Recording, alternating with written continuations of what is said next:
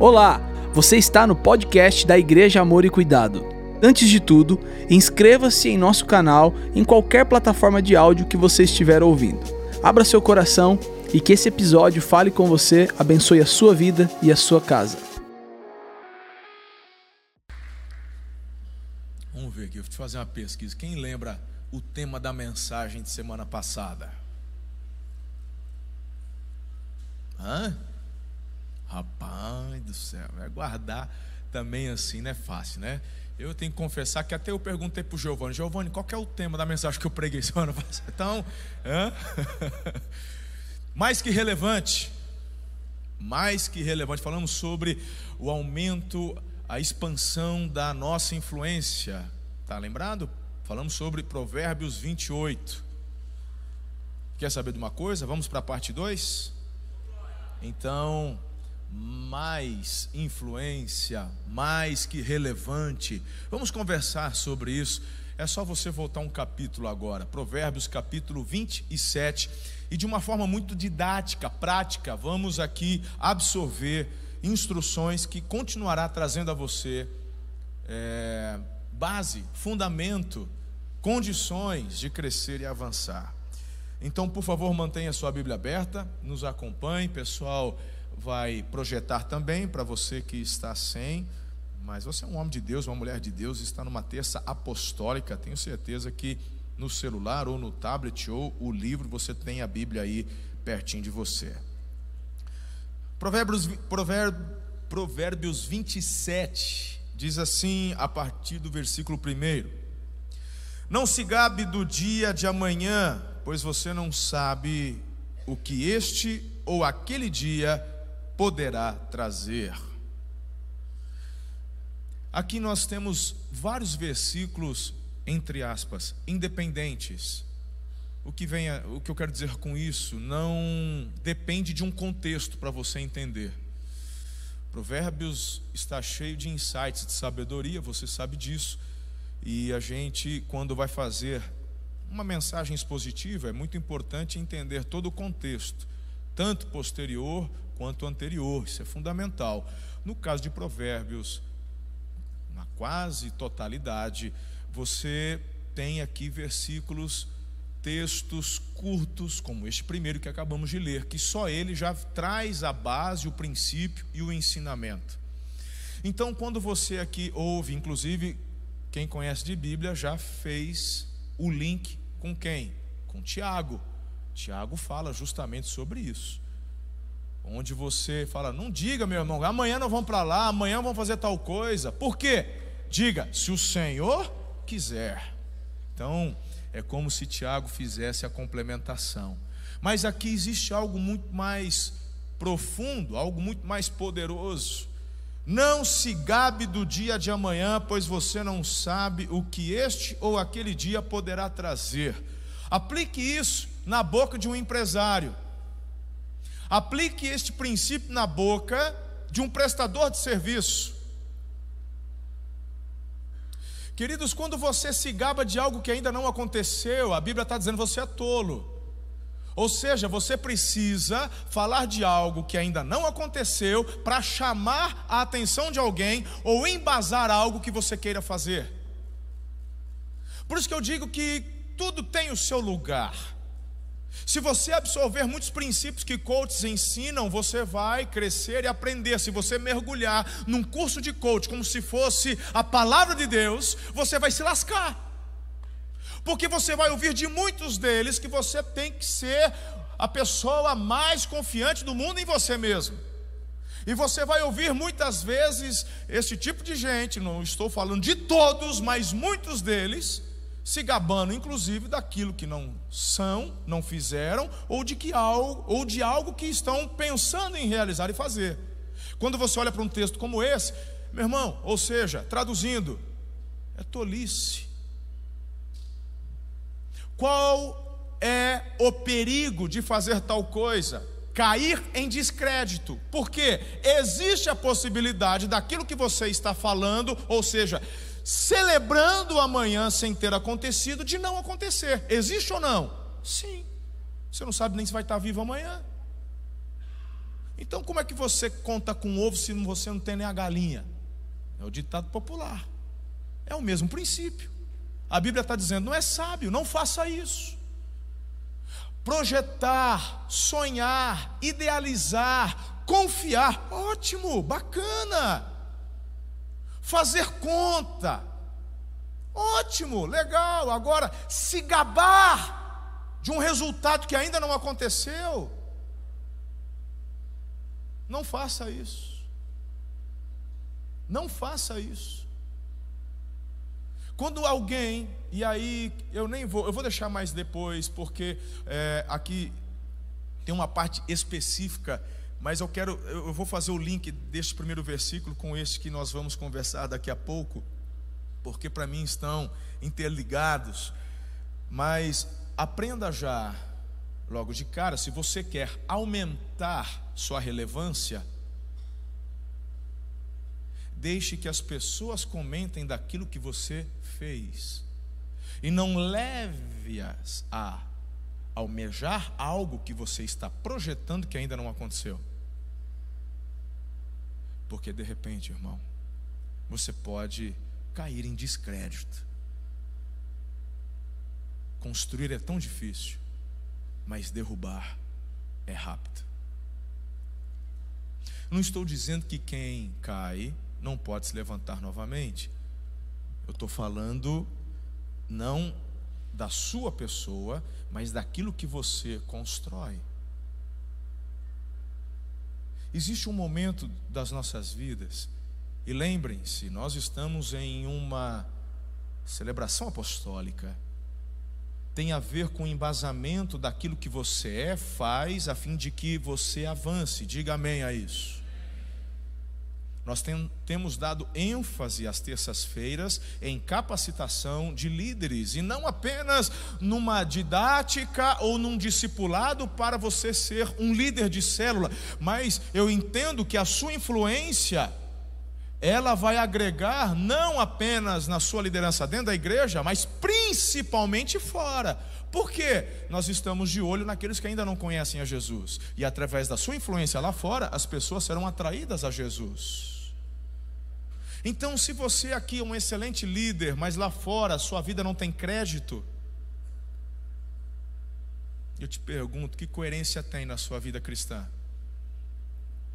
Uh. Pegou, né? Então vamos lá? Vamos projetar, sonhar, mas vamos realizar.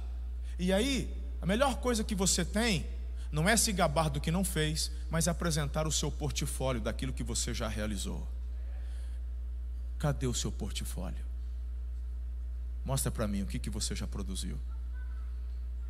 Eu estou aqui na frente de um dos melhores assentadores de pisos que eu conheço aqui em Araçatuba. Né? É que aqui jogaram o, o, o negócio, mas aqui em cima, tá aí.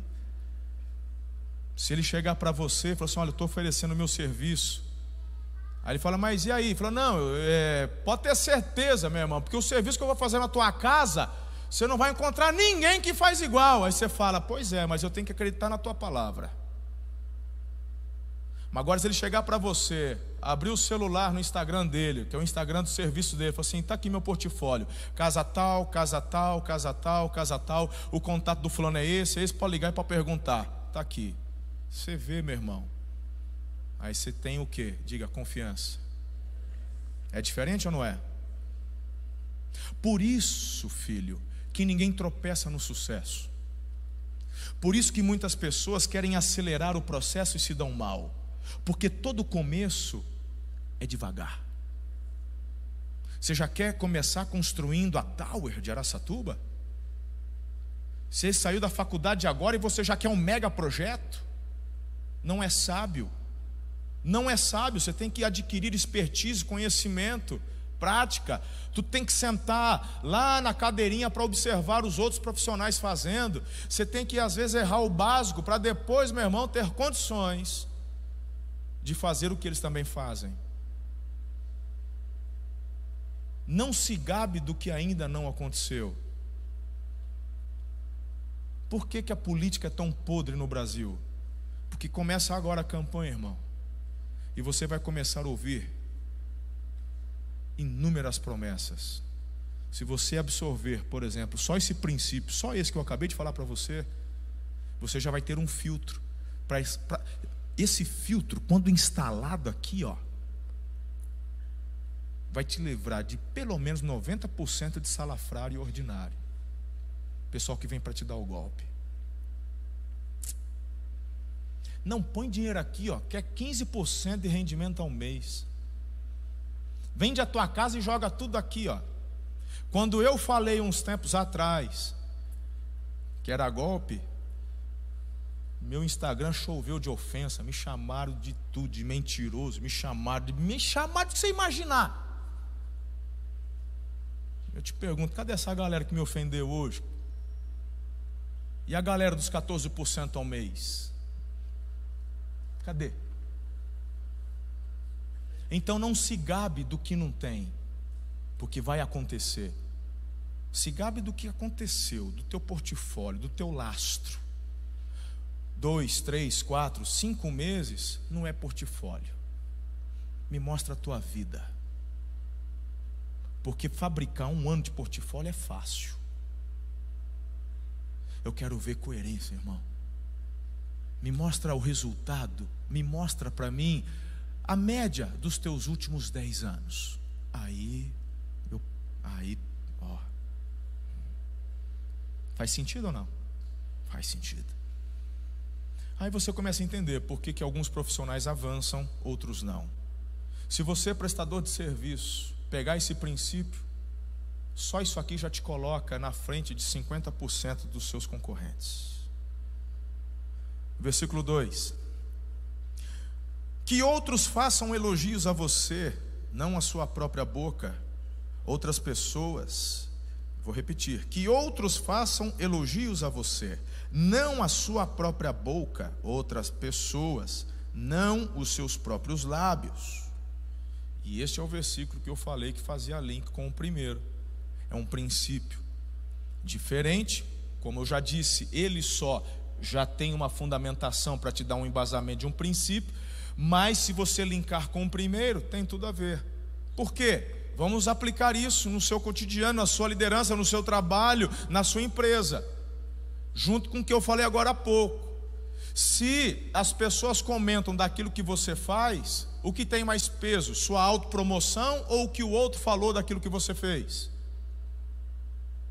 Então, esforce para que as pessoas comentem do seu bom trabalho. Não existe propaganda melhor do que um, um serviço bem feito e um cliente satisfeito. Não existe, irmão.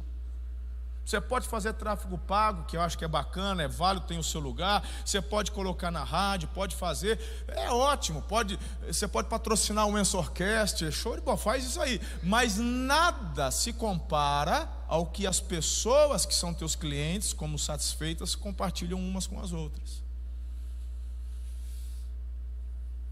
Sim ou não? Ótimo. Não adianta você falar para mim que é um marido extraordinário se a tua esposa, meu irmão, olho para ela, tem uma carne acabada. Mais do que você fala, como ela é, é o que conta. Então você pode fazer o maior elogio de você mesmo. A gente olha, tem esposa de pastor que a gente olha para ela e dá até dó. Hã? Misericórdia, irmão. Acabada.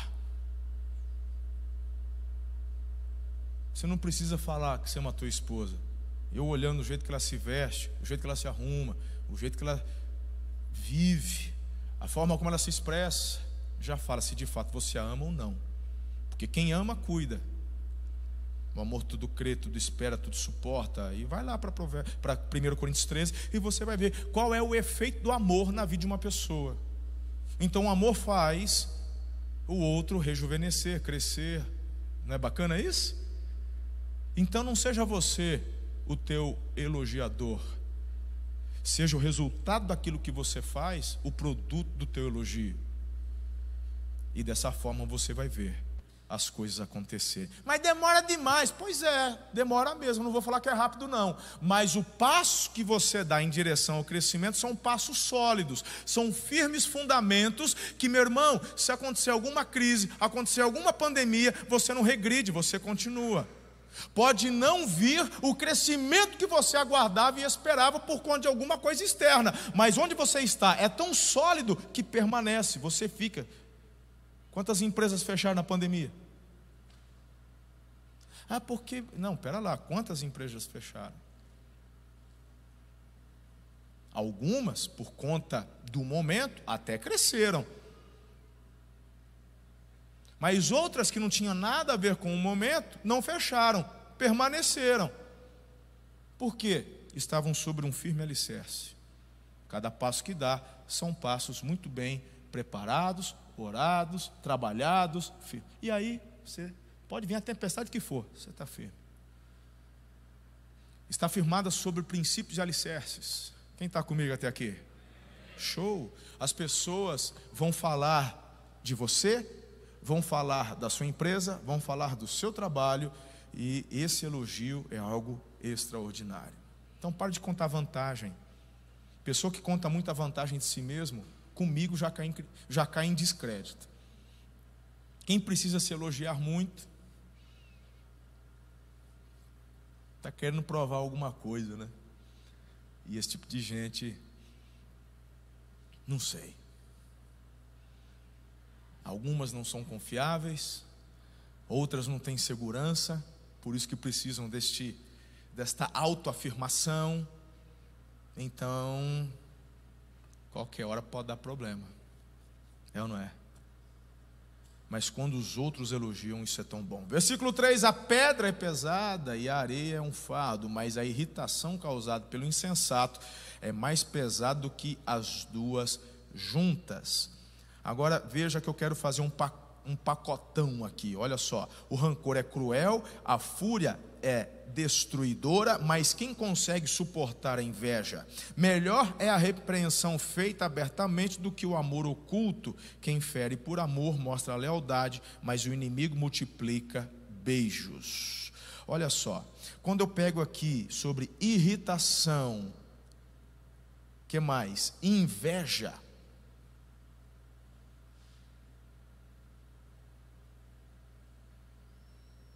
Irritação inveja. Você percebeu que ele está falando de pessoas? Sim ou não? Carregar uma pedra, quem carregar areia, ele fala, mas a pessoa irritante é pior do que você num dia de sol ficar carregando pedra e areia. O invejoso, ele é como? Meu irmão, quem consegue suportar? Aqui ele está falando, o rancor é cruel, é fúria destruidora. Agora ele está fazendo um link dessa fúria justamente com quem? Com o invejoso, poxa vida, é só você procurar, veja como que as coisas estão ligadas. O invejoso, meu irmão, não é que ele quer ter, ele tem raiva de quem tem. E ele está dizendo que essa inveja e essa fúria, ela é o quê? Ela é o quê? Des, destruidora. Ah, eu não sou assim, pastor, mas por que, você tem um funcionário assim e não manda embora? Como é que você quer que a tua empresa prospere? Como é que você quer avançar se você, meu irmão, tem um empregado desse jeito? Ele é um insensato ele, é, ele, tem rancor, ele tem fúria, ele tem inveja. E como é que você quer que uma equipe seja agregada, fortalecida com esse tipo de sentimento? Estou levando em conta que não tem gente aqui assim. Se você for um de, meu irmão, você tem que consertar. É, pastor, mas assim, sem misericórdia. Não, você vai investir, chama. Está percebendo? Camarada só reclama, só murmura. Chama uma vez, chama duas. Na terceira, fala assim: Meu, já te dei um monte de chance, você não muda, você não quer ajuda. Então aqui dentro não, porque daqui a pouco o outro que não reclamava vai começar a reclamar. O outro que não tinha raiva vai começar a ter. Meu irmão, porque a maçã podre contamina as outras. Certo? Princípios para você ser mais que relevante. Como é que você quer ter uma empresa relevante, uma loja pujante, relevante, se a equipe que você trabalha são pessoas que desagregam? É como fúria. Tem gente que fica orando a Deus, ah, porque não dá certo, a coisa não vai, eu oro, jejuo, mas é muito além de jejum e oração, irmão. Você tem que continuar orando, tem que continuar jejuando, mas você tem que ser sábio, você tem que agir, você tem que tomar decisão, você tem que ensinar, tem que investir. Isso é ser líder. E você é um líder, diga amém. Glória a Deus. Então, aqui está falando é, do amor, não é? A repreensão. Olha só como eu já fiz o pacotão. Então você tem o problema, mas o que você vai fazer? Repreensão. Ai, pastor não tem coração. A Bíblia está discordando de você, porque ela está dizendo que a repreensão ela é consequência de quem ama, certo? Então quem fere por amor mostra lealdade, mas o inimigo multiplica os beijos. Quem está satisfeito despreza o mel mas para quem tem fome, até o amargo é doce. Sabe, gente, o versículo 7 traz um outro insight muito importante de liderança. Como vocês sabem, eu já estou numa vida de dieta e controle já há algum tempo já. Cortei açúcar, vocês sabem que eu cortei açúcar da minha dieta. Nunca gostei na minha vida do negócio de chocolate meio amargo. Já que é para comer meio amargo, então eu comi. É, chocolate de boldo, tem graça? Não tem? É coisa ruim da pega. Mas depois que eu mudei e tirei o açúcar, não é que o meio amargo ficou gostoso? Não é? Até o Haldman. Namorado da minha filha, não tem praga que faz esse moleque comer um chocolate meio amargo. Mama leite condensado, como é que vai gostar? Não vai gostar. Não tem, não, não, não vai, não, não vai. Meu irmão, outro dia lá na, na sala com a gente, falou: come essa sobremesa aqui. É, é uma sobremesa sem açúcar, né, com adoçante. Ele botou na boca, parece que estava comendo besouro. Começou. É, para acabar. Mama leite condensado. Você entendeu onde eu quero chegar? Ainda não, né? Vou desenhar para você.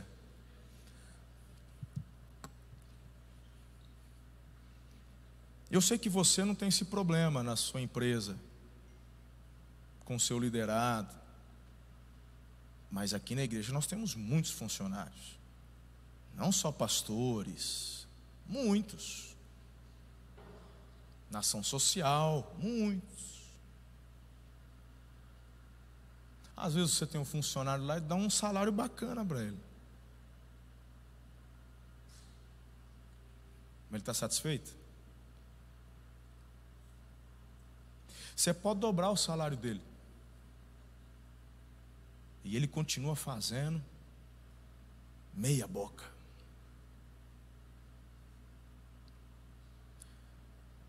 Sabe o que está faltando? Fome. Aqui está um outro insight para você como líder. Se você só doa, se você só dá, se ele só recebe, as pessoas só de mão beijada não dão valor. Ninguém que mama leite condensado vai curtir um chocolate meio amargo. Mas deixa ele sem nada de doce e depois de um mês dá um quadradinho de chocolate meio amargo para você ver se ele não vai salivar. Tem funcionário que, se você não gerar fome nele por aquilo que ele está fazendo, se você não gerar fome no funcionário pelo propósito que a empresa tem, jamais você terá um funcionário satisfeito. Diga assim comigo: a fome é a chave. Sabe uma das coisas que eu mais gosto de comer hoje? De verdade. A pastora Ana está em reunião, né? Ela está em reunião com as mulheradas aí. Estava em viagem, vocês sabem que eu estava em viagem aí. Comendo um monte de coisa diferente, tirando a porcaria daquele bucho que eu tive que comer, o resto, um monte de coisa gostosa, né? Na metade da viagem eu falei assim para Ana, pode perguntar para ela. Eu falei assim: estou morrendo de vontade de comer arrozinho com franguinho desfiado, que é a minha dieta da semana. É o que eu como na minha semana isso. Arroz e frango desfiado e a salada. Literal. Hoje eu comi a marmita lá na frente dos meninos na tarde. O que, que tinha na minha marmita? Arroz e frango desfiado. Mas sabe por quê, irmão? Porque quando você faz uma dieta restrita, para poder perder peso, que eu tive que fazer isso, hoje eu faço manutenção e tal, mas eu tive que comer muito pouquinho para poder chegar onde eu estou hoje. E eu tive muita vontade, passei fome e tal. Aí, meu irmão, quando você faz uma dieta restrita, você não vê a hora de ter na frente um arrozinho, um franguinho, um arrozinho, um ovo. Então, quando você. E, e, e se você acha que eu estou viajando, qual que é a linguagem do céu com relação às coisas espirituais? Quem tem sede, beba. Quem tem fome, coma. Se você quer crescer na sua liderança, aprenda a gerar fome naqueles que são seus colaboradores. Como? Compartilhando propósitos. A geração de hoje não se move por dinheiro, mas por propósito. Você pode dar o salário que for, eles vão continuar com fome. Eles, eles, eles já estão assim satisfeito. Não vai. Esse é um princípio que, quando você entende, coloca em prática, te manda, te eleva, te joga para um outro patamar. Quem entendeu? Será que eu consegui explicar o que está aqui dentro? Fez sentido aí? Fez? Fez? É que eu tenho os universitários que de vez em quando dão uma viajada tão grande que nem eu sei se eu consegui explicar o que eu estou pensando, mas fez sentido. Ótimo. Vamos mais um pouquinho? Já foi 24 minutos, não vou passar de 30. Qualquer coisa eu faço parte 3. Né? Estamos juntos? Onde eu parei? Versículo 8 agora. Como a ave que vagueia longe do ninho, assim um homem que vagueia longe do lar. Não preciso nem falar disso aqui, né, gente? Quer prosperar? Você tem que ter um alicerce. Obviamente que teu alicerce é Jesus, mas se o teu alicerce é Jesus, você obedece os princípios que Jesus estabeleceu. E se você é casado, casada, tua base, teu alicerce depois de Jesus, diga: é o meu lar. Ok. Perfume e incenso trazem alegria ao coração.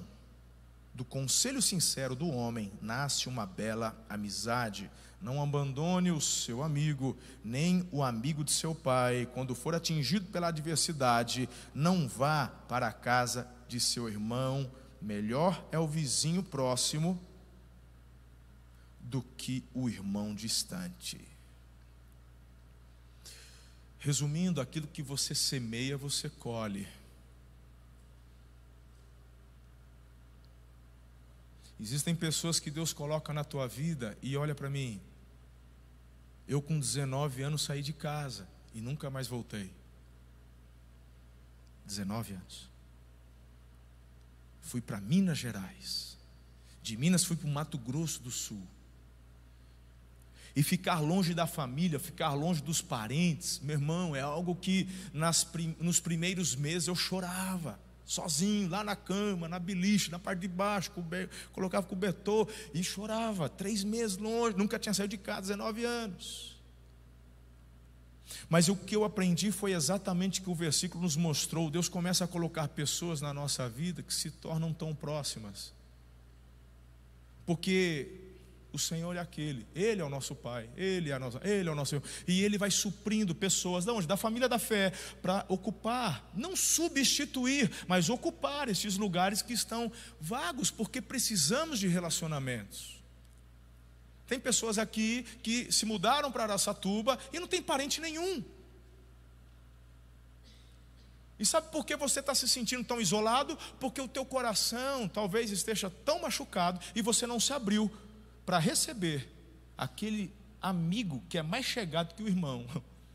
Porque Deus é aquele que pode suprir esse tipo de pessoa, amigo, amizade, para você. Então, isso é tão gostoso. Sempre temos recebido pessoas aqui que vão se achegando. Abra seu coração, porque de repente, numa dessa, uma amizade tão forte, tão sincera pode nascer. E esta pessoa que Deus vai colocar, quem sabe, não vai ser sustento para dias que um dia você vai precisar. Se tornarão mais poderosas do que até mesmo um irmão de sangue.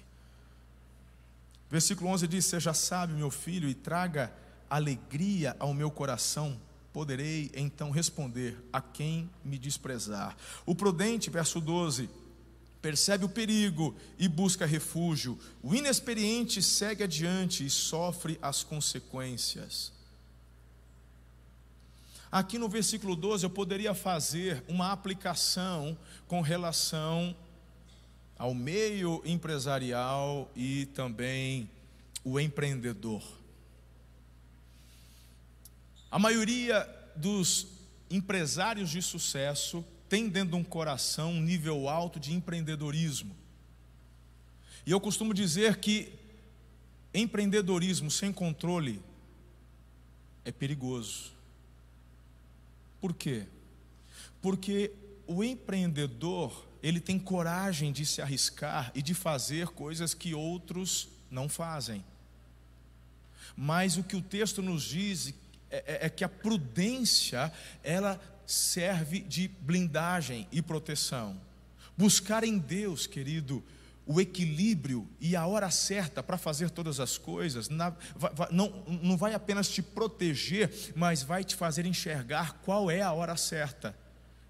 Diga assim comigo, repita: existem momentos de avançar, existem momentos de aguardar, e existem momentos para recuar.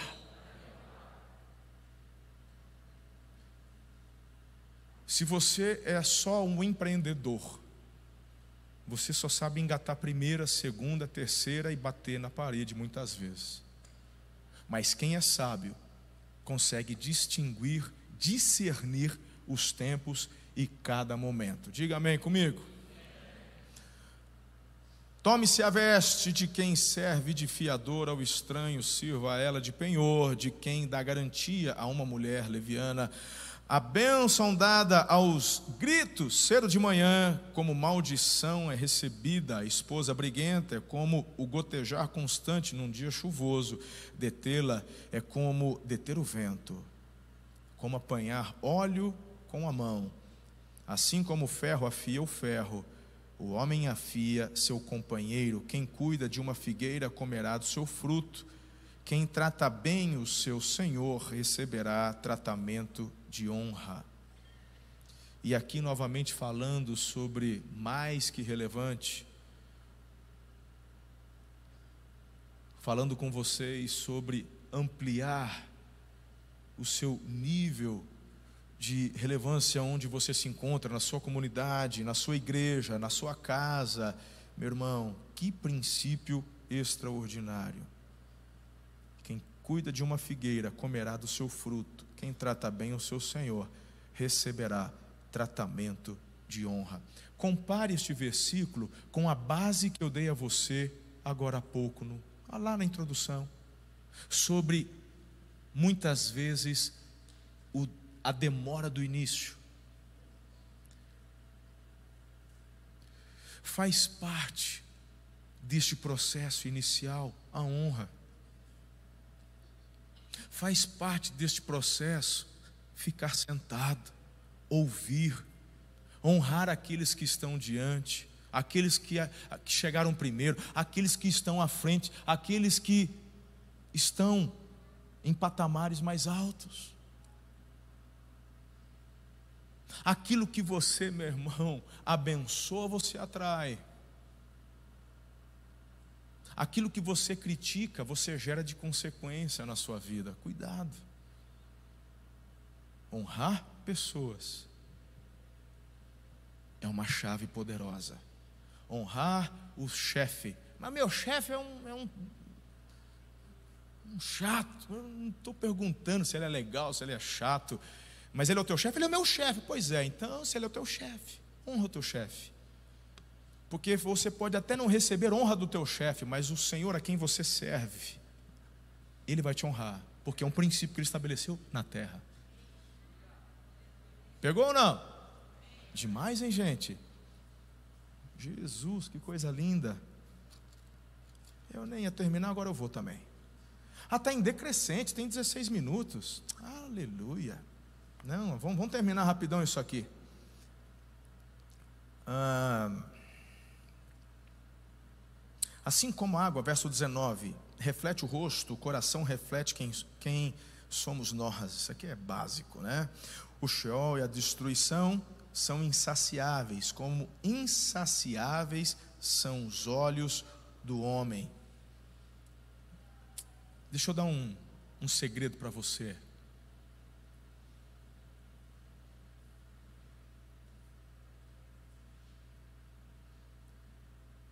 Você nunca alcançará satisfação nas coisas daqui. Se você tem um sonho de ter um carro novo, você vai ter o carro novo, mas a tua satisfação tem prazo de validade. Logo você vai querer dois ou o modelo novo que vai sair.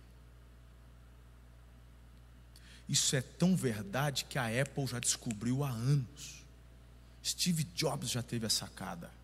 E todo ano tem um iPhone. Às vezes, meu irmão, você olha e fala, mas está igual. Fala, não, mas dentro tem isso, e você já abriu para saber se tem mesmo o que eles falaram? Você não abre para ver, mas você acredita. Você compra. Porque, meu irmão, você nunca vai estar satisfeito. Por isso que a nossa satisfação tem que estar no Senhor, nele, no Espírito dele, nas coisas dele. E a gente, com relação às coisas da terra, usufruímos e cumprimos propósitos. Se você, meu irmão, está achando que vai ser feliz quando a, a tua empresa alcançar o número do milhão, bilhão, esquece. Se você acha que vai ser feliz quando alcançar a casa dos 10 mil seguidores, 100 mil seguidores, um milhão de seguidores, esquece, porque, meu irmão, nada nessa terra pode satisfazer os nossos olhos a satisfação é momentânea. Só o que vem do Senhor, de fato, te preenche e te satisfaz por completo. Essa é uma chave fantástica para a prosperidade. Entender esta chave te possibilita, te capacita a prosperar. Verso 21, o crisol é para a prata, como o ferro é para o ouro mas o que prova o homem são os elogios que recebe, ainda que você moa o insensato, como trigo no pilão, a insensatez não se afastará dele. Pegou? Insensatez não se cura na força, mas no poder do Espírito. O texto não está dizendo que o insensato vai morrer insensato. O texto só está dizendo que a insensatez não se cura na base do tranco.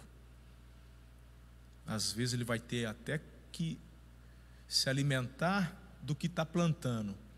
E se é insensato, está plantando semente ruim. E aí, quando a boca amargar, pode até ser que um dia ele se converta, mas se você está investindo na vida de um filho, de um funcionário, de um discípulo, de forma ríspida, você não vai encontrar resultado. Não vai encontrar. O insensato, ele precisa ser transformado de dentro para fora e não de uma força que bate de fora para dentro. Esforce-se para saber bem como suas ovelhas estão, dê cuidadosa atenção aos seus rebanhos Parece, meu irmão, que quem está escrevendo é o empresário Salomão e não o rei Salomão. Qual o ditado popular referente a este versículo? Quem mexe com gado aí? Tem um ditado popular que fala exatamente isso. É o olho do dono que engorda o boi. É o olho do dono que engorda o boi. Não importa que, em que patamar você esteja na tua vida profissional, empresarial, sempre vai ser importante, relevante, imprescindível. Diga, a minha presença. Sempre. Você pode, meu irmão, ter uma equipe estruturada, você pode tirar férias, você deve tirar férias, você pode tirar tempos sabáticos. Eu estou mirando em um tempo sabático, em nome de Jesus ele vai me dar um, não sei, mas, mas mesmo assim, a tua presença é imprescindível. Quer crescer, esteja presente. Tua loja está indo bem? Esteja presente. É um princípio. Pois as riquezas não duram para sempre e nada garante que a coroa passe de uma geração a outra. Quando o feno for retirado, surgirem novos brotos e o capim das colinas for colhido, os cordeiros lhe fornecerão roupa e os bodes lhe renderão preço de um campo. Haverá fartura de leite, de cabra, para alimentar você e sua família e para sustentar as suas servas. O que, que o texto está dizendo aqui? É o empresário Salomão. O que, que ele está falando?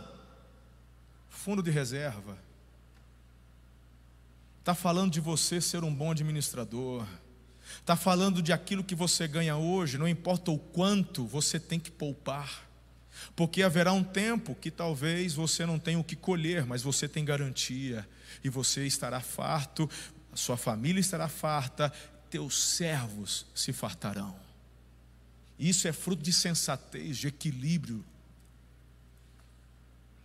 Então, é um salário mínimo que você ganha, 10% é do Senhor. Você administre com aquilo que você tem, viva de acordo com o que você tem, mas não se esqueça de guardar, de poupar porque pode haver um tempo onde o capim, onde você não vai ter o que colher, porque tem inverno, tem verão, tem primavera, tem outono, mas aquele que se prepara sempre vai ter a cabra, sempre vai ter a reserva. É sabedoria, é inteligência, é prudência. Talvez você não aprendeu na escola, não aprendeu com seus pais sobre educação financeira. Mas você tem um Deus que te ama tanto, que deu para você um pastor que se preocupa, inclusive, com o seu futuro. E por isso você recebe do altar de Deus instruções tão básicas como educação financeira. É um princípio de riqueza, poupar parte do que você ganha. Empresário Salomão, direto do Velho Testamento, Jerusalém para você, século 21, 2022. Coloque-se em pé, vamos orar. Diga comigo, mais que relevante. É o que a Bíblia deseja que você seja. Não se mede relevância, querido, pelo cargo que você exerce. Talvez você nunca vai ser prefeito de Araçatuba. Talvez não. Talvez você nunca chegue a ser vereador talvez você nunca chegue a conselheiro de bairro, não sei, mas você, pelo poder do Espírito Santo e obediência aos princípios da palavra, você pode ser relevante. No meio dos teus parentes, vão olhar para você. Esse, esse cabra, ele é diferente. Rapaz, ele começou a mudar. Ele sempre foi na igreja, mas ele agora começou Olha, o, carro dele ainda não é zero, mas já melhorou muito. E o carro dele era uma nojeira. Pensa num carro aprumado agora. Ele não trocou de casa, não, ele ainda mora naquela casa, mas olha, agora a casa está pintada, está arrumada, a árvore da frente está podadinha. Pensa, o sofá dele eu tinha nojo de sentar, agora tudo novinho dentro de casa, um cheiroso. Pensa, o homem, diga comigo, prosperou. Você não vai esperar ganhar aumento de salário para prosperar. Se você ainda acha que para ser relevante você precisa de um aumento de salário, você não entendeu sobre prosperidade. Prospere com o que você tem, você estará pronto para receber o mais de Deus. Amém? Se, peça ao Senhor, eu quero ser relevante, Senhor. Eu quero ser relevante no meu bairro, no meu trabalho. A tua relevância vai crescer e ser aumentada quando houver a janela de oportunidade na empresa para o próximo chefe. Todo mundo vai falar: tem que ser o fulano. Tem que ser o fulano. Ele honra o patrão, ele honra o chefe, ele ajuda todo mundo. Você acha que ninguém está vendo? Mas nada foge aos olhos do Senhor. E você vai ver a sua relevância ser elevada. Eu creio nisso. Eu vivo isso. Pode parecer que esteja acontecendo o oposto na tua vida hoje. Mas de repente, é de repente, Marcelo, a chave vira. Porque aquilo que você semeia, você colhe. Você está você tá semeando obediência, você vai colher o resultado, porque não sou eu que estou dizendo, é a palavra de Deus. Provérbios 27, Provérbios 28. Pega, leia todo dia e aplica isso, semeia isso e cobra. Sabe quem? Quem escreveu? Fala, Senhor, eu tenho certeza, tem um depósito aí. E o Senhor está guardando o depósito, porque eu estou semeando essa obediência. E de coração aberto. O tempo é com Ele. Fica ansioso não que o tempo dele é perfeito, é o melhor. Muito obrigado por ter ficado conosco até o final. Se este conteúdo abençoa a sua vida, compartilhe com todas as pessoas que você conhece. Siga-nos também em nossas redes sociais, arroba Amor e Cuidado. Deus abençoe.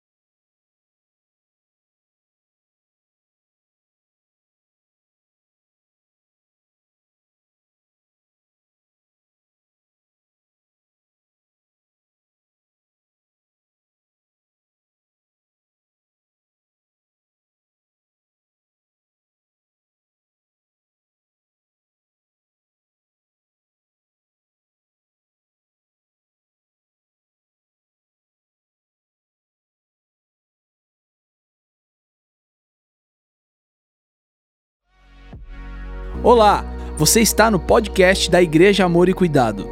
Antes de tudo, inscreva-se em nosso canal em qualquer plataforma de áudio que você estiver ouvindo.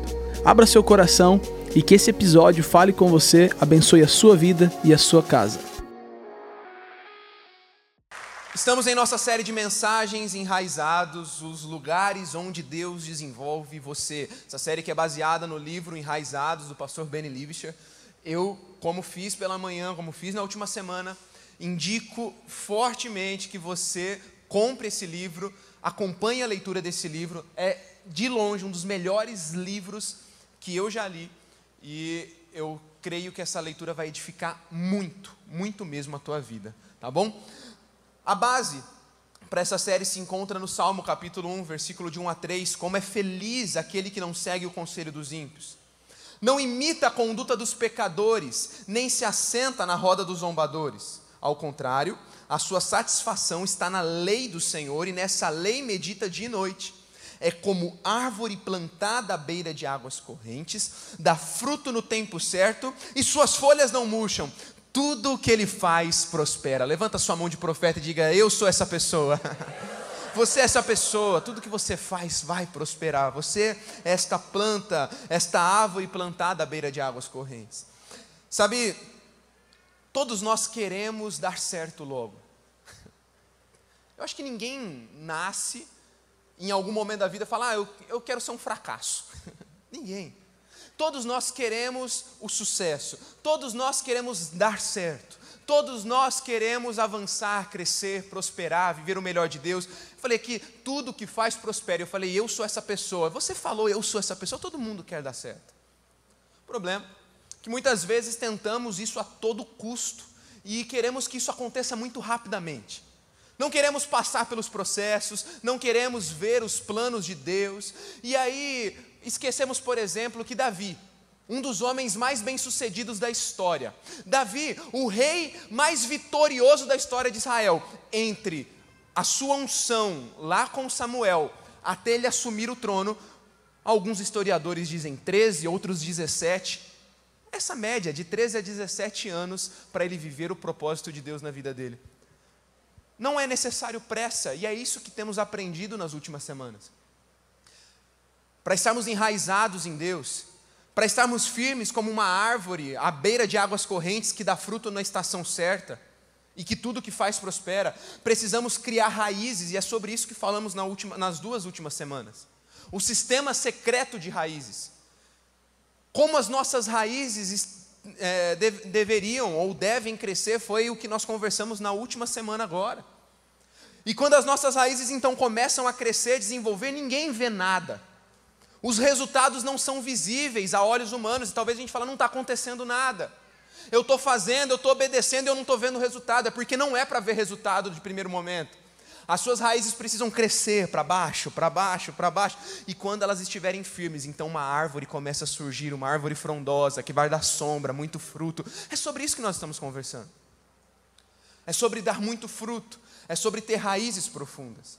Agora, se nas últimas semanas falamos sobre raízes, hoje eu gostaria de me atentar a outro ponto, outro ponto fundamental para quem quer dar muito fruto: o solo. Não é à toa que quando você vai olhar lá em Deuteronômio, por exemplo, Deus ele dá algumas direções ao povo dizendo: olha, vocês viverão de ciclos de sete anos. Por seis anos vocês vão plantar, plantar, plantar, mas no sétimo ano vocês vão parar tudo e vocês vão deixar o solo descansar para que o solo descansando vocês tenham mais seis anos de abundância nas colheitas. O que Deus está ensinando não é apenas o princípio do descanso. O que Deus está ensinando ao povo não é apenas um princípio espiritual, mas um princípio físico também. Com certeza, deve ter algum agricultor aqui, ou um engenheiro agrônomo.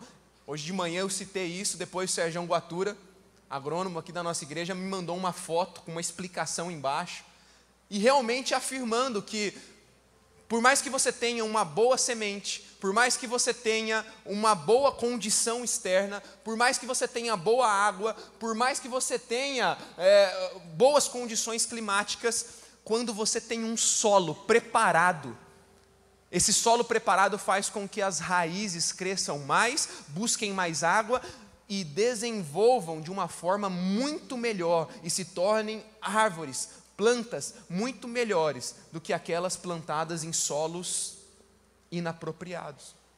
Você pode ter a melhor semente, você pode ter a melhor condição climática, se você plantar num solo que não está preparado, não vai ter o resultado que você esperava que tivesse. O que isso quer dizer na nossa vida espiritual? Estamos falando sobre gerar raízes, estamos falando sobre criar raízes, estamos falando sobre nos aprofundar em Deus, mas eu te pergunto, aonde você tem lançado as suas raízes? Porque não é apenas lançar raízes em qualquer lugar. Se você entender esses princípios de fazer suas raízes crescerem, como já falamos nas últimas semanas, mas lançar elas no lugar errado, do jeito errado, fazendo a coisa errada, não vai ter o resultado que você esperava. Você não vai colher a cem por um, como diz a palavra de Deus. Você não vai ser uma árvore que dá muito fruto. E você não vai ser alguém que vive, como falamos também anteriormente, pensando no longo prazo e não no curto, porque você não nasceu para dar pouco fruto ou fruto em, uma apenas, em apenas uma estação. Você não nasceu para começar bem, mas você nasceu para terminar aprovado. Terminar aprovado é o nosso alvo, é o nosso foco, e para isso as nossas raízes precisam estar em bom solo. Colossenses capítulo 2, versículo 6 e 7 diz assim: Portanto, assim como vocês receberam Cristo Jesus, o Senhor, continuem a viver nele, enraizados e edificados nele, firmados na fé como foram ensinados, transbordando de gratidão. Eu gosto desse texto, porque eu vou falar sobre alguns solos onde precisamos lançar raízes. E talvez você vai dizer: "Ah, mas isso aqui é muito básico". Talvez eu estou falando com pessoas que nunca entraram em uma igreja evangélica. Talvez eu estou falando com pessoas que há poucos meses estão aprendendo mais sobre a fé cristã e para você vai ser muita novidade daquilo que eu vou trazer hoje. Para outros que nasceram em um lar cristão, para outros que há muito tempo desenvolveram a sua fé em Jesus, você vai falar assim: isso aqui é muito básico. Isso aqui eu já sei, eu já ouvi, eu já fui ensinado. E Paulo fala o seguinte: olha, Assim como vocês foram ensinados, transbordando de gratidão, ele fala: continuem a viver nele. Diga comigo, continuem. Continuem, continuem. Ele está falando, não se canse de ouvir as mesmas coisas. O que ele está falando é que precisamos continuar crescendo. Precisamos, por vezes, voltar a esses princípios básicos. Precisamos voltar a estas bases que vão fortalecer a nossa fé para continuar caminhando para continuar no foco de terminar aprovados e não apenas começar um bom caminho e parar no, no, no meio do processo. Para isso, eu quero relembrar com você, ou talvez apresentar para você, três solos que são muito importantes para o desenvolvimento das suas raízes em Deus. O primeiro solo é o solo da intimidade. Diga comigo, intimidade.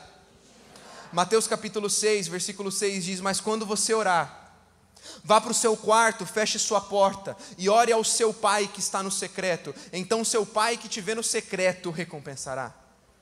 Benny Libscher, autor do livro, diz: É no secreto que Deus nos encontra e desenvolve nosso sistema de raízes, os elementos fundamentais para que os frutos durem. A razão para buscarmos a Deus no secreto é porque lá o encontraremos. Essa afirmação é verdadeira, porque a própria Bíblia diz que o desejo de Deus é nos encontrar no secreto. O secreto fala sobre aquele lugar onde as pessoas não nos veem. O secreto fala sobre um lugar onde as máscaras caem. Onde você não precisa ficar mais fingindo ser uma boa pessoa, mas de fato aprende a viver de modo a agradar a Deus, independente de quem esteja te olhando.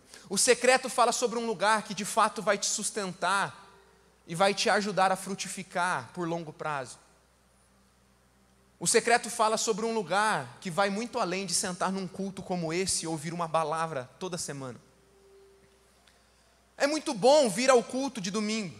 É muito bom frequentar uma célula, é muito bom vir a uma vigília, mas tudo isso aqui se dá no público, se dá no coletivo, e eu vou falar mais sobre o coletivo, a importância de estarmos juntos, a importância de congregarmos, a importância da igreja, da comunidade. Uau, isso aqui é muito lindo, mas não faz sentido se na nossa vida particular, privada, se o nosso secreto não for levado a sério. O secreto é onde você se encontra com Deus, não para ouvir um pregador, mas para ouvir do próprio Deus aquilo que Ele espera de você. O secreto é um lugar aonde você senta face a face com o Criador, com o seu Pai, com aquele que você precisa ser um. Esse é o objetivo de estarmos no secreto, sermos um com Ele. Ele diz: Olha, permaneçam em mim e eu permanecerei em vocês. Nenhum ramo pode dar fruto por si mesmo, se não permanecer na videira. Vocês não podem dar fruto se não permanecerem em mim. Eu sou a videira, vocês são os ramos. Se alguém permanecer em mim eu nele, esse dará muito fruto, pois sem mim vocês não podem fazer coisa alguma. Você quer dar fruto? Você quer prosperar? Você quer crescer? Precisa ser um com Ele. Nosso primeiro chamado, a nossa primeira missão é estar com o Senhor. Eu vejo algumas pessoas me procurando e perguntando, pastor, qual que é o meu chamado? Qual que é o meu propósito de vida? Qual que é a minha missão de vida? Pois eu quero te falar hoje que antes de realizar qualquer benfeitoria, antes de se tornar uma pessoa grande e influente, antes de cumprir qualquer outra missão na vida, a tua primeira missão, o teu primeiro chamado, o teu primeiro propósito é estar com o Senhor. É se relacionar com Ele e ser um com Ele. Antes de você ser um bom marido, antes de você ser um bom pai, antes de você ser uma esposa exemplar, antes de você ser uma boa mãe, antes de você ser um bom empresário, antes de você ser um bom funcionário, antes de você exercer bem a profissão que você tem para exercer, você precisa se encontrar com Deus, você precisa buscar intimidade e deixar com que as marcas da intimidade te façam um com Ele, para que então você dê muito fruto. O maior legado que você pode deixar para os teus filhos é de alguém que é íntimo de Deus.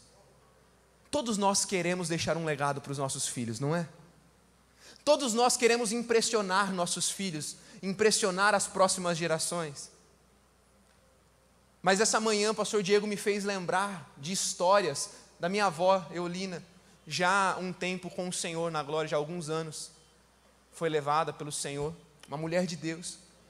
Talvez poucas poucos de vocês a conheceram.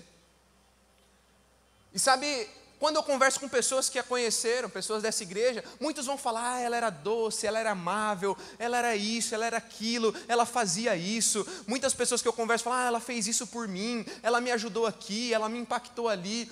E sabe, quando eu puxo na memória, memória sobre ela, eu só lembro de uma coisa antes de tudo que ela fazia. Eu lembro que praticamente toda sexta-feira à noite eu ia dormir na casa de alguma avó. Já percebe que os meus pais eram muito espertos. Pai e mãe que é esperto, manda, né? Pelo menos uma, uma, vez por semana você dá aquela despachada, Vale Night. Eu já estou aprendendo isso na pele, né? O Telzinho já cada hora tá pingando no lugar, tadinho. E eu lembro que às sextas-feiras à, à noite, assim, na minha infância, já início de adolescência, eu ia dormir nas minhas avós. Ficava uma vez na avó materna, outra na, na avó paterna, que é essa em questão que eu estou falando. E sabe quando eu penso nela, as primeiras memórias que vêm à minha mente não são sobre o que ela fazia ou sobre a personalidade dela. As primeiras memórias que vêm à minha mente era acordando aos sábados pela manhã e a cena que vem sempre à minha mente é ela em uma sala, uma antessala que tinha ao lado da sala de TV, num sofá, com uma Bíblia, um devocional sempre aberto, no seu tempo de intimidade com Deus. Isso me marca, isso me faz pensar que o maior legado que nós, possamos, nós podemos deixar para as próximas gerações, para os nossos filhos, para um dia neto, se o Senhor assim permitir, é a presença de Deus e a intimidade com Ele. É isso que muda a vida de alguém. É o teu filho te, é o teu filho chegar em casa e te ver debruçado na Bíblia. É o teu filho chegar em casa e ver tudo acontecendo, às vezes, situação financeira delicada, dias difíceis dentro da, da família, mas ele chegar em casa e ver vocês dois juntos, ajoelhados, orando, clamando pelo milagre de Deus, clamando pela presença de Deus, clamando pela intimidade de Deus. Não há nada tão poderoso e precioso quanto alguém que descobre o solo da intimidade. O solo da intimidade é acessado através da oração, da leitura da palavra, da prática da presença. Sabe, nunca encontraremos satisfação plena fora da presença de Deus. Mas não é fácil orar, não é fácil ler a Bíblia, não é fácil jejuar. É óbvio, são disciplinas espirituais. Assim como você precisa disciplinar o teu corpo, disciplinar a tua mente, disciplinar o teu espírito não vai ser fácil mas faça isso por necessidade, até que se torne um prazer para você. Faça isso para deixar uma marca para as próximas gerações de amor a Deus, até que para você se torne muito tranquilo e prazeroso se encontrar com Deus todos os dias da sua vida. Segundo solo, anota aí. O solo do serviço. Diga comigo, serviço. João, capítulo 13 versículo de 12 a 17, diz assim: Quando terminou de lavar-lhe os pés, Jesus tornou a vestir sua capa e voltou ao seu lugar. Então lhes perguntou: Vocês entendem o que eu fiz a vocês? Vocês me chamam mestre e senhor, e com razão, pois eu sou. Pois bem, se eu sendo senhor e mestre de vocês, lavei os seus pés, vocês também devem lavar os pés uns dos outros. Eu dei o exemplo para que vocês façam como lhes fiz. Digo verdadeiramente que nenhum escravo é maior do que o seu senhor, como também nenhum mensageiro é maior do que aquele que o enviou. Agora que vocês sabem essas coisas, felizes serão se as praticarem. Quem aqui quer ser feliz? Todo mundo, sabe o que Jesus está falando? Quer ser feliz? Pratique o serviço. Desenvolva suas raízes no solo do serviço. Jesus sempre uniu conceitos de grandeza, liderança, realeza, com conceitos de humildade, amor e serviço. Jesus, de forma revolucionária, totalmente contracultural da época, servia pessoas que nenhum judeu serviria. Jesus serviu cobradores de impostos, a mulher samaritana, leprosos, prostitutas, estrangeiros, soldados romanos. Jesus serviu a todas as pessoas. Por quê? Porque o serviço é a materialização da nossa fé. Você consegue enxergar a fé? A fé é algo tangível, visível? Talvez a resposta óbvia seria não, não consigo enxergar a fé. Mas a Bíblia vai dizer que a fé pode ser materializada em atos de serviço. Onde está isso? Tiago, abre a sua Bíblia. Tiago capítulo 2, versículo 14. Do que adianta, meus irmãos, alguém dizer que tem fé se não tem obras? Acaso a fé pode salvá-lo? Se um irmão ou irmã estiver necessitando de roupas, de alimento, do, de cada dia, e um de vocês disser, vá em paz, aqueça-se, alimente-se até satisfazer-se, sem porém lhe dar nada, do que adianta isso? Assim também, a fé por si só, se não for acompanhada de obras, está morta. Mas alguém dirá: Você tem fé, eu tenho obras. E aí, Tiago ele já fala assim: Mostre-me a sua fé sem obras, e eu mostrarei a minha fé pelas obras. Uau!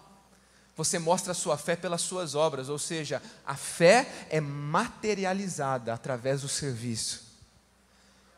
O mundo não está esperando belos discursos, belas postagens no Instagram. O mundo está esperando a demonstração de serviço da Igreja de Jesus. Nós amamos a estrutura, nós fazemos posts no Instagram, nós prezamos por uma boa estrutura aqui, mas em um dia como esse, onde parte da nossa estrutura foi comprometida e nós estamos aqui no calor, todo mundo suando igual tampa de marmita, nos abanando. Sabe o que acontece? A igreja continua fiel, a igreja continua alegre, feliz, servindo. Servindo. Olha ao teu redor e vê essa galera da intercessão em pé, suando mais do que você, porque eles estão em pé. Aí aqui, ó, tem uma galera dos centuriões servindo também de pé. Tem uma galera lá dos guardiões no sol, no, até agora há pouco no sol. Aí agora ainda continua quente, mas eles estão lá de pé cuidando de você, porque a igreja de Jesus ela entendeu que o serviço materializa a nossa fé e é isso que vai impactar o mundo. Sabe o que mais? É o serviço que nos leva à grandeza. Como assim? Parece antagônico, porque a mentalidade ou a cosmovisão do mundo ensina que quem serve é menor, mas Jesus vem trazer uma nova forma de enxergar o mundo, dizendo: quem serve é maior, o serviço te leva à grandeza. Como? Vamos lembrar da história de José? Rapidinho. José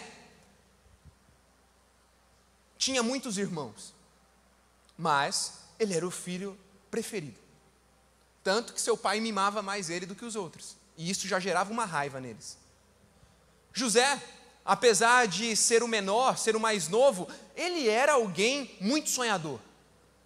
José era alguém destinado à grandeza, assim como você. José era alguém que pensava grande, sonhava grande, por conta dos seus sonhos, a própria família passou a odiar ele ainda mais.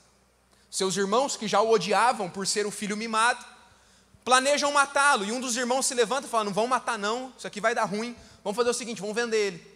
Pelo menos a gente ganha um troco ainda.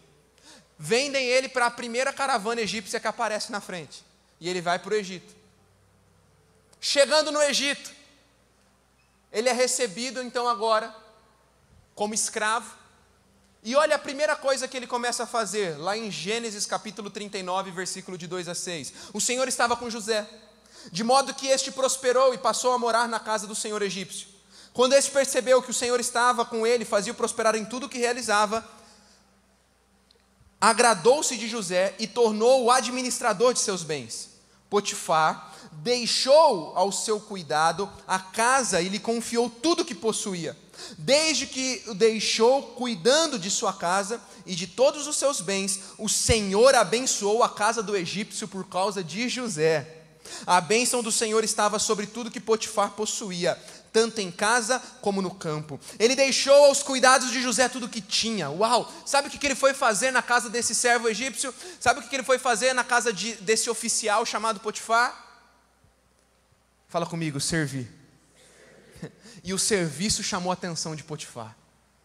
O serviço chamou a atenção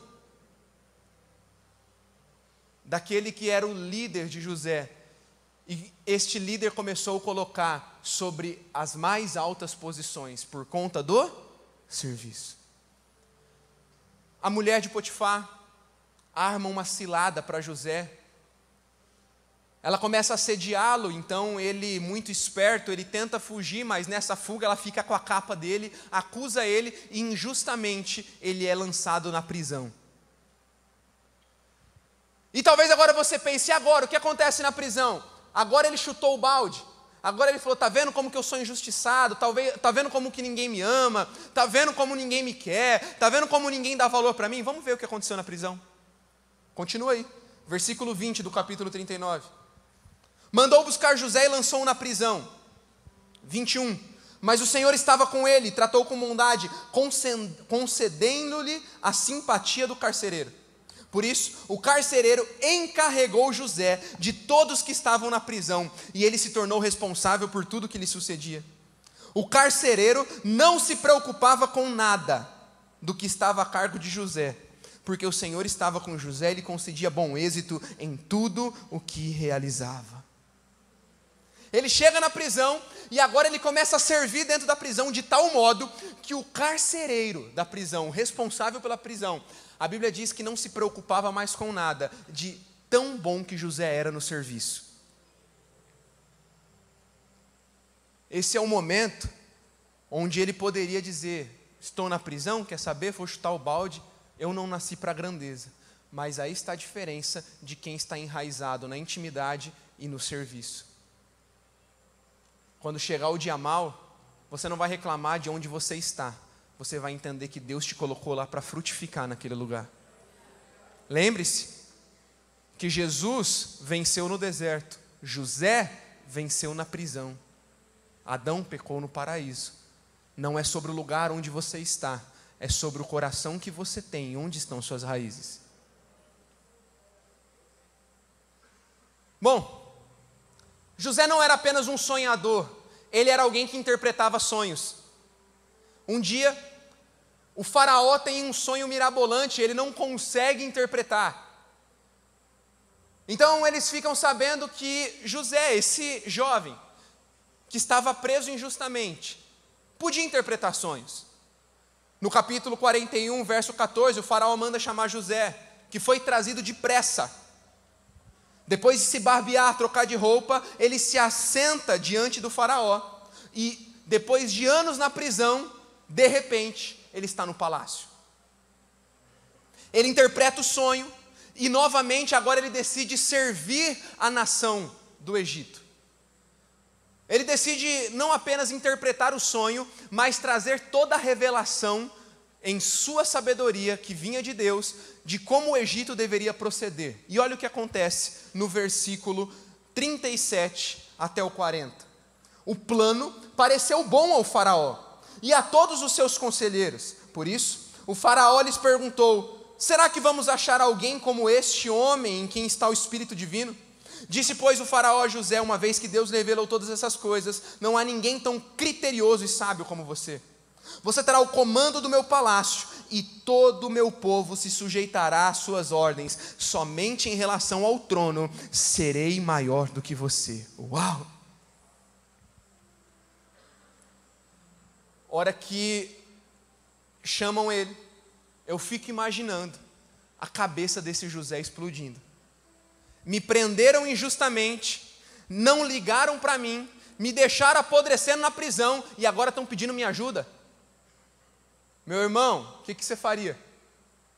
Talvez eu e você iríamos cantar, né? Quem te viu passar na prova e não te ajudou, agora vai se arrepender. Eu vou pisar mesmo. É você, muitas vezes. Meu patrão não me valoriza ninguém me ama, ninguém me quer, ninguém me ajuda, ninguém olha para o que eu estou fazendo. Quer saber? Eu não vou servir mais ninguém, eu não vou servir igreja, eu vou fazer tudo de qualquer jeito. Tudo que eu faço é para dar dinheiro para o meu patrão, eu vou fazer meu trabalho todo errado. Esse talvez seria o retrato de muitas pessoas. Mas José, com todo o coração, ele decidiu servir, porque ele entendia que o serviço levaria à grandeza. Nessa igreja nós não temos medo de falar sobre a grandeza que Deus quer que você acesse, porque Deus te criou para governar. Nessa igreja nós pregamos e falamos que todos os membros, filhos e filhas de Deus, serão grandes em tudo que fizerem. Nessa igreja nós falamos sobre influência. Nessa igreja nós temos falado sobre ocupar as esferas da sociedade. Saímos de uma série de mensagens há pouco, onde precisamos fazer uma ocupação apostólica, ocupar esses lugares com a presença de Deus. Uau! E tudo isso se dá, sabe como? Com serviço. Tudo isso se dá com serviço. Deixa eu desenhar para você. Como que se dá a ocupação e a influência através do serviço? Vamos supor que eu cheguei hoje, pastor Wagner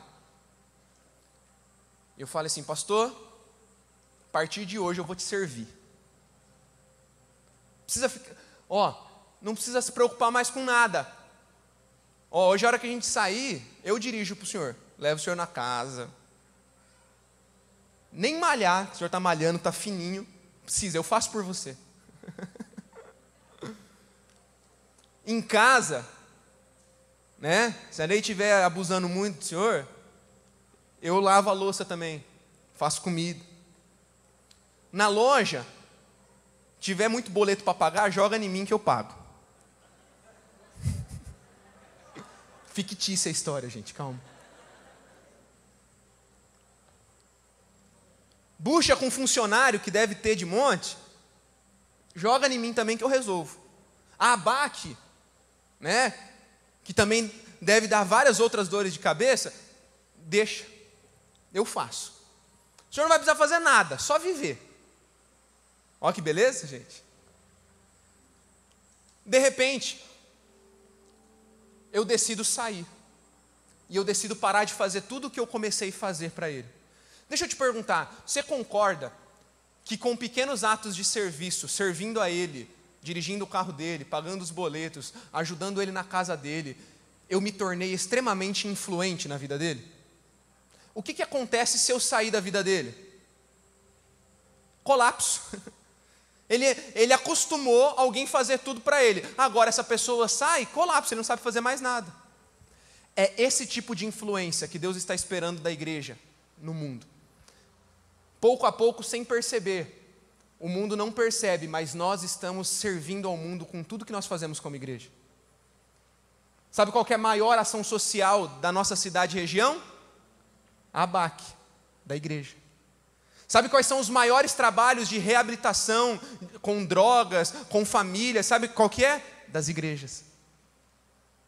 Sabe onde, sabe onde que os melhores funcionários surgirão depois da mentalidade que nós estamos pregando para vocês? Na igreja. Sabe da onde surgirão os melhores empresários? Da igreja. E nós estamos ocupando através do serviço, entregando o melhor serviço para a população, entregando as melhores obras para a população, entregando os melhores atos de serviço para a população. E hoje eu te garanto, se hoje, agora, a igreja de Jesus saísse do Brasil, o Brasil entra em colapso. Porque a igreja de Jesus está aprendendo a influenciar através do serviço. Agora aplica isso aqui para a tua vida pessoal. Que tipo de colaborador, de funcionário você é? Você é daqueles que quando o teu patrão troca de carro, chega de carro novo, você começa a murmurar, né? Meu, meu patrão aí está enriquecendo às minhas custas. Aí, ó, trocou de carro de novo. Segunda vez em um ano. E eu aqui na Pindaíba. Viu meu patrão? Viajou de novo. Foi para o Nordeste. E eu aqui.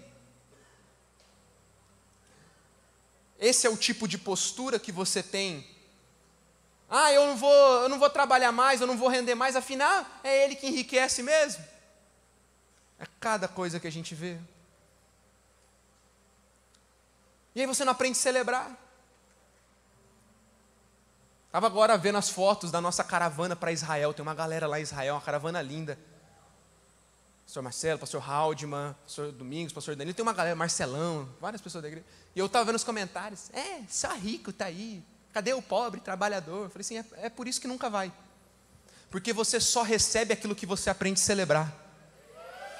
Você só atrai para a tua vida aquilo que você aprendeu a celebrar antes. Aprende a celebrar. Quando teu patrão chegar de carro novo, celebra, glória a Deus, porque o Senhor está prosperando essa empresa e através da minha vida isso está acontecendo. Em breve a prosperidade vai chegar sobre a minha casa também, a abundância vai chegar sobre a minha família. Ei, deixa eu te falar, vamos mudar a perspectiva. Em vez de você começar a murmurar, serviço leva à grandeza. Deixa eu te falar, você acha que o Faraó de fato estava interessado em José?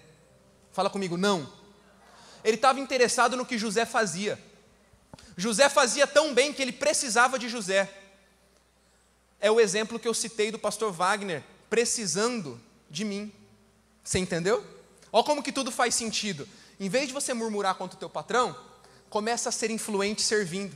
Sirva tão bem, faça o teu trabalho tão bem, que ele dependa tanto de você, que quando ele precisar promover e levantar alguém para andar perto dele, ele vai promover quem? É você, porque você serviu e foi influente através do serviço. Uau! Você está um ato de serviço do palácio. Um ato de serviço tirou ele da prisão e levou ele para o palácio. Muda a tua mentalidade. Começa a servir, servir, servir, porque o serviço nos faz acessar a influência. Faz sentido, gente, o que eu estou falando? O caminho rumo à grandeza é trilhado com atos de serviço. Terceiro e último. Terceiro solo, solo da comunidade. Solo da comunidade. Efésios 4, de 15 a 16. Antes, seguindo a verdade em amor, cresçamos em tudo naquele que é o cabeça, Cristo dele todo o corpo, diga comigo, corpo. Ajustado e unido pelo auxílio de todas as juntas, cresce, edifica-se a si mesmo em amor, à medida que cada parte realiza sua função. Somos um corpo. Acabei de falar sobre servir, mas ninguém serve a si mesmo. Precisamos servir aos outros. Eu entendo a expressão eu sou a igreja. Nós usamos isso aqui até para colocar responsabilidade em nós. Ok. Está certo, mas está meio certo. é uma meia verdade, não uma verdade completa, porque você sozinho não é igreja coisa nenhuma. Tem uma onda aí surgindo, não, eu sou a igreja sozinho. Então, onde eu estiver, eu sou igreja, eu não preciso de comunidade local, não preciso frequentar uma igreja. Mentira. A Bíblia diz que nós somos um corpo. Se eu arrancar a minha mão direita aqui, jogar minha mão no chão, ela é um corpo? Se eu arrancar minha mão, ela é um corpo, gente? Ela continua viva? Não. O corpo só é corpo com várias partes. É por isso que eu e você precisamos dessa pessoa linda que está aí do teu lado. Alguns nem tanto. Olha para ela, vê se ela está bonita, está na média. Você e eu precisamos uns dos outros, precisamos pertencer à comunidade, precisamos nos enraizar na comunidade, nos enraizar no corpo. Não há poder no isolamento, fomos feitos para andar juntos.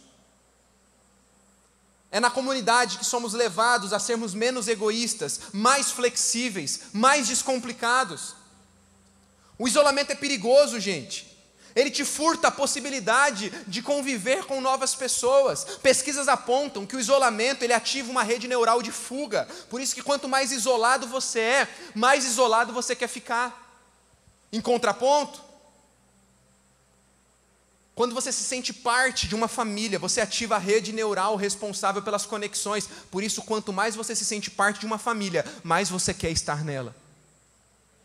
Talvez alguém se levante aqui e diga: Mas essa família me machucou. Eu acreditei nessa história de andar em comunidade, mas esta mesma comunidade me feriu. Deixa eu te falar a mesma comunidade que te feriu, é a, é a mesma comunidade que vai te curar. Porque na família nós nos machucamos, mas nas famílias nós nos curamos. Todos nós já tretamos em família.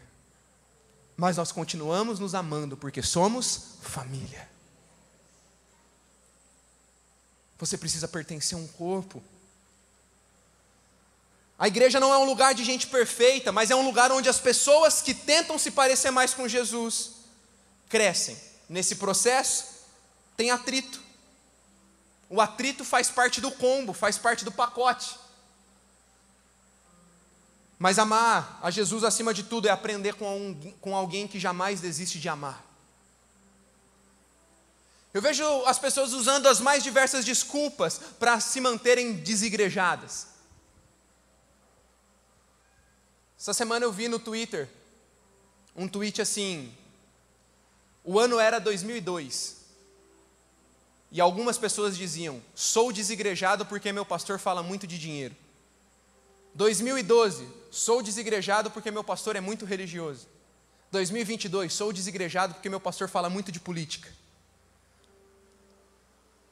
Desculpa não cola mais, né, meu irmão? Você pode tentar culpar a igreja, o pastor, o seu amigo, o fulano, o ciclano. A culpa não é da comunidade. A culpa é do nosso coração amargurado que decide parar de amar. Não desista de amar a igreja. Não desista de amar e fincar raízes nesse lugar. Eu olho para Pedro. Sabe quem que é Pedro? Pedro foi o líder escolhido por Jesus para liderar a igreja. Quem deu continuidade ao trabalho de Jesus foi o Pedro. Pedro faltou com a verdade. Ele falou para Jesus que, mesmo que todos abandonassem, ele não abandonaria. E ele abandonou Jesus. Pedro demonstrou pouca fé. Ele era cheio de dúvidas. Um dia Deus chamou ele para andar sobre as águas, ele deu alguns passos e a falta de fé dele fez ele afundar. Pedro tinha um temperamento forte. Pensa numa pessoa difícil de lidar. Um dia, quando os soldados chegaram para pegar Jesus, ele tirou uma espada e cortou a orelha dele. Pedro tinha um caráter infiel, decepcionante. Quando ele foi apertado, ele negou Jesus. Pedro era emocionalmente instável. No mesmo momento que ele fala para o Senhor, é bom estarmos aqui, ele fala, façamos três tendas, e Jesus fala, você não entendeu nada. Tem hora que você está lá em cima, tem hora que você está lá embaixo. Pedro era cego, cheio de egoísmo. Ele fala: Jesus, o senhor não vai morrer, não. E Jesus fala: Para trás de mim, Satanás, você só está pensando em você. Pedro tinha remorso no coração. Quando ele nega Jesus, ele volta para a velha vida de pescador. E mesmo com Jesus chegando até ele, ele não acredita mais naquilo que Jesus podia fazer. Tanto que ele chora amargamente quando ele nega, e ele chora amargamente quando ele está diante de Jesus, entendendo que ele havia decepcionado o Mestre. Você queria ser igual a Pedro? Mas deixa eu te dizer, o Pedro é um reflexo claro de todos nós. Essa lista parece muito como um espelho. Quando eu olho para ela, eu falo: Uau, como que Deus deu uma igreja para esse camarada liderar. Ao mesmo tempo, eu olho para a minha vida e eu falo: como que Deus me escolheu? Todos nós somos instáveis, por vezes temos caráter decepcionante, somos emocionalmente instáveis, cheios de egoísmo, com pouca fé, remorso no coração. Meu irmão, quando você entrar em uma comunidade como essa, você vai olhar para o lado e você vai ver muita gente difícil de lidar. Inclusive, esse que vos fala. Quem sabe a gente aponta tanto, mas eu e você não somos esses Pedros, difíceis de lidar. Sabe qual que é o segredo? Jesus não fechou o coração para amar a Pedro. Jesus não fechou o coração para me amar e te amar. Portanto, eu e você não podemos fechar o coração para a igreja de Jesus.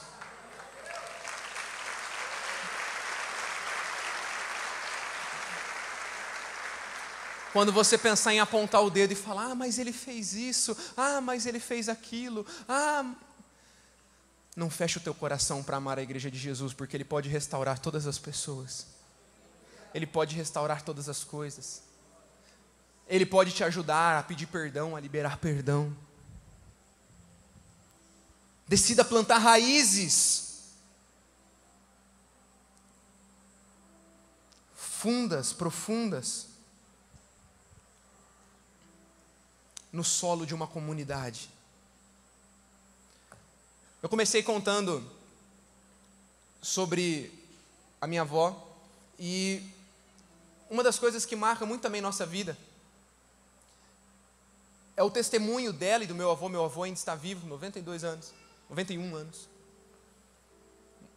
Um homem de Deus também.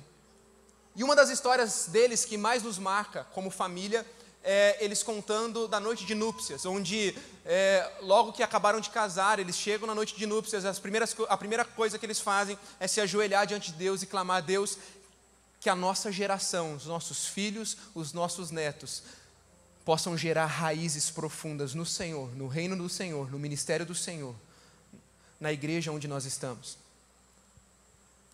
Passaram a vida toda nessa igreja, deram a vida e serviram nessa igreja local, na Igreja Amor e Cuidado, na época, a primeira igreja batista de Aracatuba, por muito tempo. Por toda a vida serviram nesta casa. E tiveram o privilégio de poder ver, de fato, toda a geração deles servindo a Jesus. Pastor Eliezer, Tico, meu pai, pastor Fabrício, Franklin, eu, vários que hoje você conhece. Sabe o que eu estava pensando essa manhã? Talvez eu estou falando com pessoas aqui que já pertenceram nos últimos 10 anos a 5, 6 igrejas. Não quero ser maldoso ou não ter empatia com você, porque cada um tem os seus motivos. Talvez você tenha motivos reais por ter saído da igreja local da onde você frequentava. Senão não receberíamos pessoas, recebemos porque entendemos que o Espírito Santo faz algumas mudanças, talvez alguma coisa aconteceu lá. Ok. E se você está frequentando há um tempo aqui, bacana, continua frequentando, continua vendo, continua sentindo de Deus se aqui é o teu lugar.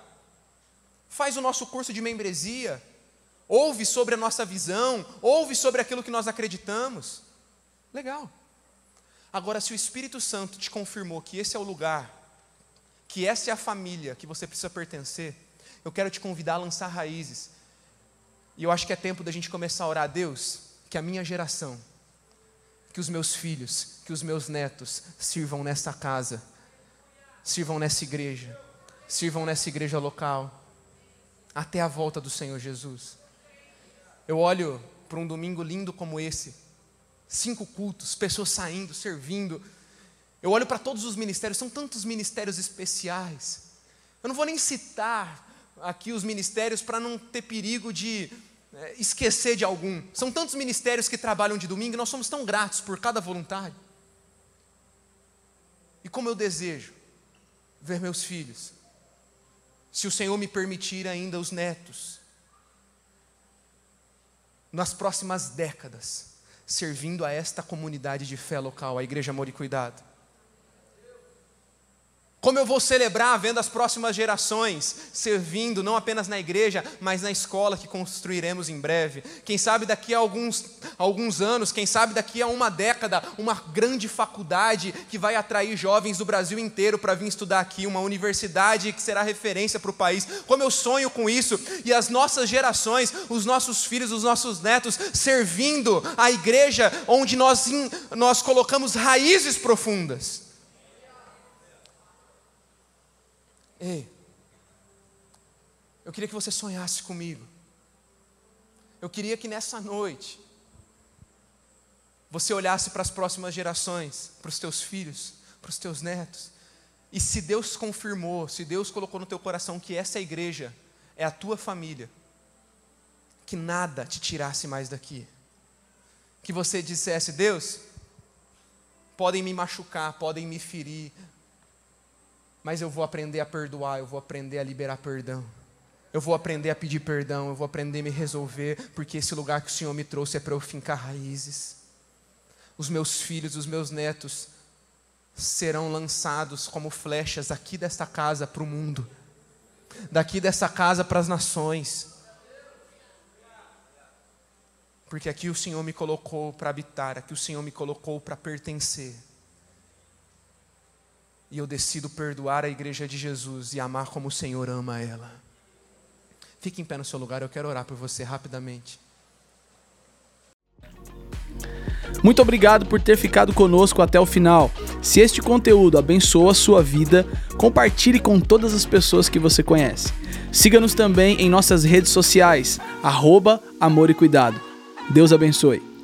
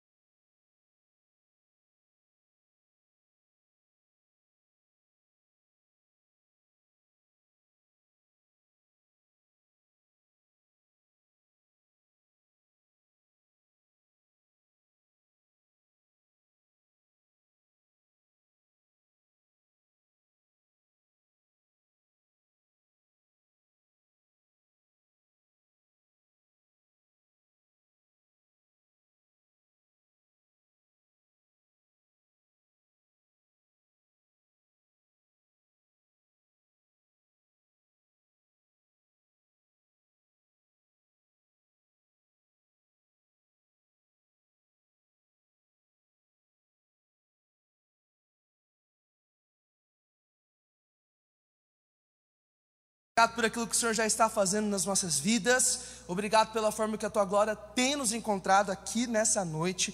Que o Senhor venha falar conosco de uma forma ainda mais profunda, Pai. Deus, eu oro para que o Senhor venha trazer ao coração de cada um desses que estão aqui, a começar pelo meu, uma revelação mais intensa e mais completa do teu reino nessa noite. Em nome de Jesus, amém. Amém? Nós estamos aqui no Live Livre numa série limitada de mensagens. Já e ainda não. Já e ainda não. A gente tirou dois sábados aí para prestar atenção nos paradoxos, nas contradições que a gente encara na nossa, vida. Sabe, algumas coisas são preto no branco, algumas coisas são fáceis de entender, outras coisas já é mais, já é mais complicado, já é mais difícil. E na última semana o pastor Giovanni começou essa série de mensagens uma maneira incrível e nós chegamos à conclusão que a jornada cristã é vivida em um ambiente de tensão entre o já e o ainda não. A jornada cristã, a minha caminhada, a sua caminhada é vivida em um ambiente de tensão entre o já e o ainda não. Na semana passada a gente focou bastante no paradoxo. Que paradoxo? O fato de que uma vez que nós estamos em Cristo, nós já fomos santificados, ou seja, nós somos santos, mas nós ainda somos feitos de, feitos de carne, então nós pecamos. São duas naturezas em conflito dentro de nós. E o pastor Giovanni ele deu aquela, aquela ilustração incrível, eu trouxe o meu elástico também, dessa tensão. Aqui é o já e o ainda não. São duas naturezas que brigam dentro de mim e dentro de você eu já sou santificado, eu já sou abençoado, já estou assentado com Cristo, mas eu ainda tenho perrengue, eu ainda peco, eu ainda tenho os meus vícios. Então nós conversamos bastante, nós vamos conversar ainda mais nessa noite sobre essa tensão na qual a nossa caminhada cristã acontece. O negócio é que se eu pendo demais para minha carne, elástico estoura. E se eu acho que eu já sou anjo, o elástico estoura corre sangue nas minhas veias, não corre, não corre mirra ainda. Nós não fomos santificados. Então nós precisamos aprender a viver neste ambiente de tensão, de forma não apenas aguentando a tensão, mas de forma intencional que nos leve a progredir, que nos leve a avançar e também em equilíbrio, para que a gente não estoure. Sobre isso que nós vamos conversar bastante nessa noite. E eu quero dar continuidade ao pensamento de que você tem uma nova natureza. Quantos aí estão em Cristo? Você é uma nova criação, você é uma nova natureza. Mas não apenas isso. Eu quero te levar a ter uma consciência de que uma vez que você é uma nova criação, uma vez que você é uma nova natureza, você carrega uma identidade real, você pertence a um palácio. A minha vida, a sua vida, ela deve refletir os usos e costumes desse palácio do qual eu faço parte. E não apenas isso. Eu preciso agora viver pelas causas deste reino do qual eu faço parte. Sabe de uma coisa? Deus ele não te chamou, Deus não chamou você, ele não te chamou apenas para lutar contra o pecado. Deus te chamou para lutar por uma causa. Vamos lá, time dos slides. Vocês vão pregar comigo hoje. Tem bastante frase que eu quero que o pessoal pegue. Acorda aí, técnica. Isso. Deus não te chamou apenas para lutar contra o pecado, Deus te chamou para lutar por uma causa. Não é apenas viver nesse ambiente de tensão, é fazer com que essa tensão te empurre para frente, lutar por uma causa, viver por uma causa. Você me pergunta, Mateus, por que, é tão vital? Por que vocês falam tanto a respeito de causa? Sabe, foi Mark Twain que certa vez disse que os dois dias mais importantes da, vida, da sua vida são os dias em que você nasceu e o dia em que você descobre o porquê nasceu. Você precisa de uma causa para lutar. Você precisa de um motivo além da sua vida para viver. Eu preciso.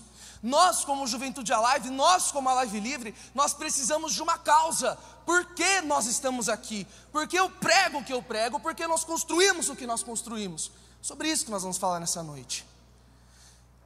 E nós vamos conversar sobre essa jornada, rumo às promessas, rumo ao destino, rumo aos sonhos de Deus para nós. Quem aí carrega uma alguma palavra profética? Alguma promessa de Deus? Cara, eu carrego várias, várias. E eu vivo no já e no ainda não. Como assim? Eu carrego essas palavras, mas eu ainda não as vivo. Eu estou no ambiente de tensão. Então eu preciso trilhar essa jornada que vai me levar a acessar as promessas de Deus de uma forma plena. Mas nessa noite, eu vou começar falando qual que é o seu destino, qual que é o seu propósito. Vou começar pelo final e depois a gente vai trilhar essa jornada juntos. Mateus 6, 9 e 10, Jesus dizendo: Vocês orem assim, Pai nosso que estás nos céus, santificado seja o teu nome, venha o teu reino, seja feita a tua vontade, assim na terra como é no céu. Essa é a oração do Pai Nosso que você conhece. Logo no início da oração do Pai Nosso, Jesus, ele estabeleceu a minha e a sua missão. Você tem uma causa para viver. Mateus, qual é a minha causa?